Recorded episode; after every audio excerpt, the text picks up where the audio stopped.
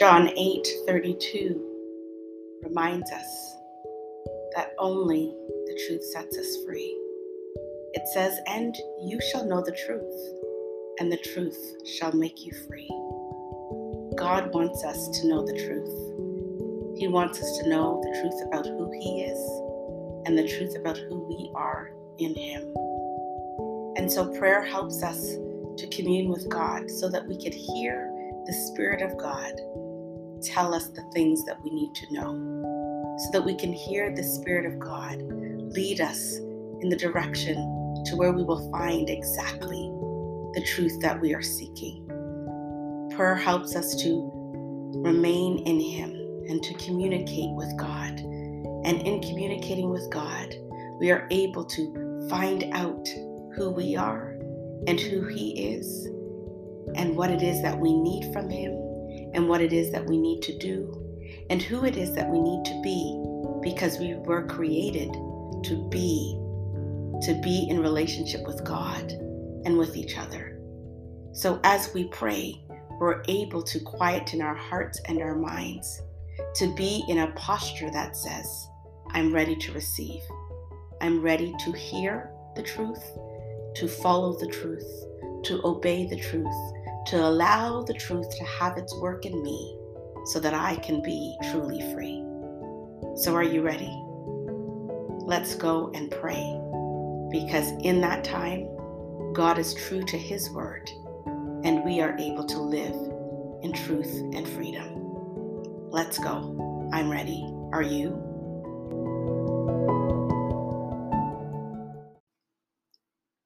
Let us pray.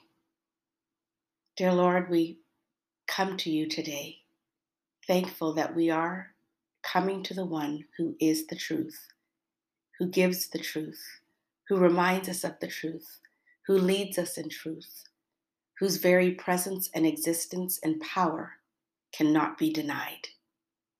Lord, we thank you that as we spend time in you, it is valuable and profitable that prayer and communicating with you allows us to hear from you, allows us to know you more, allows us to grow our own faith, allows us to experience like never before what it is that we need, what it is that we want, what it is that glorifies you. Lord, thank you that we could bring our questions to you.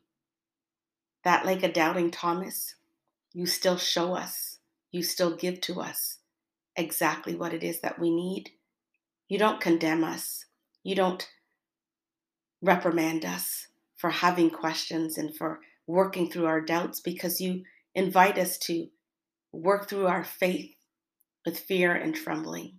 You, you invite us to ask and to seek and to knock with a result that leads us into a deeper relationship with you. You invite us to come to you, and you will show us through your living and written word, through your voice that speaks to us, that in you we are free, and that in you there is no lack, there is no lie, because you are the truth. You have told us that, that you are the way, the truth, and the life.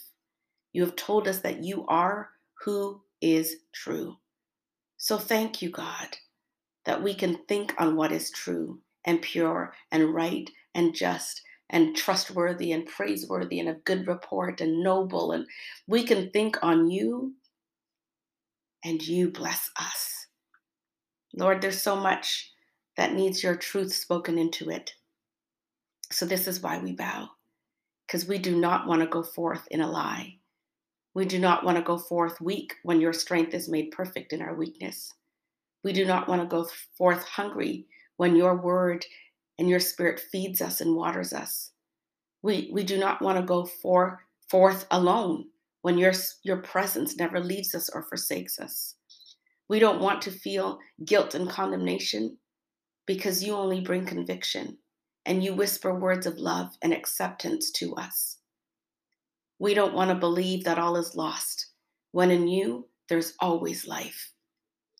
So, Lord, thank you for always meeting us and always saying what is true and always allowing us to know that, Lord, the entirety of your word is truth. And that, God, you sanctify us by your truth because your word is truth. Thank you, Lord, that you don't leave us to fumble around in our messes, but you help us to clean it up and you clean us up and you clean up what it is that we can't do. We, we weren't meant to do life alone. You do it with us, you do it for us, you do it in spite of us. You make all things good.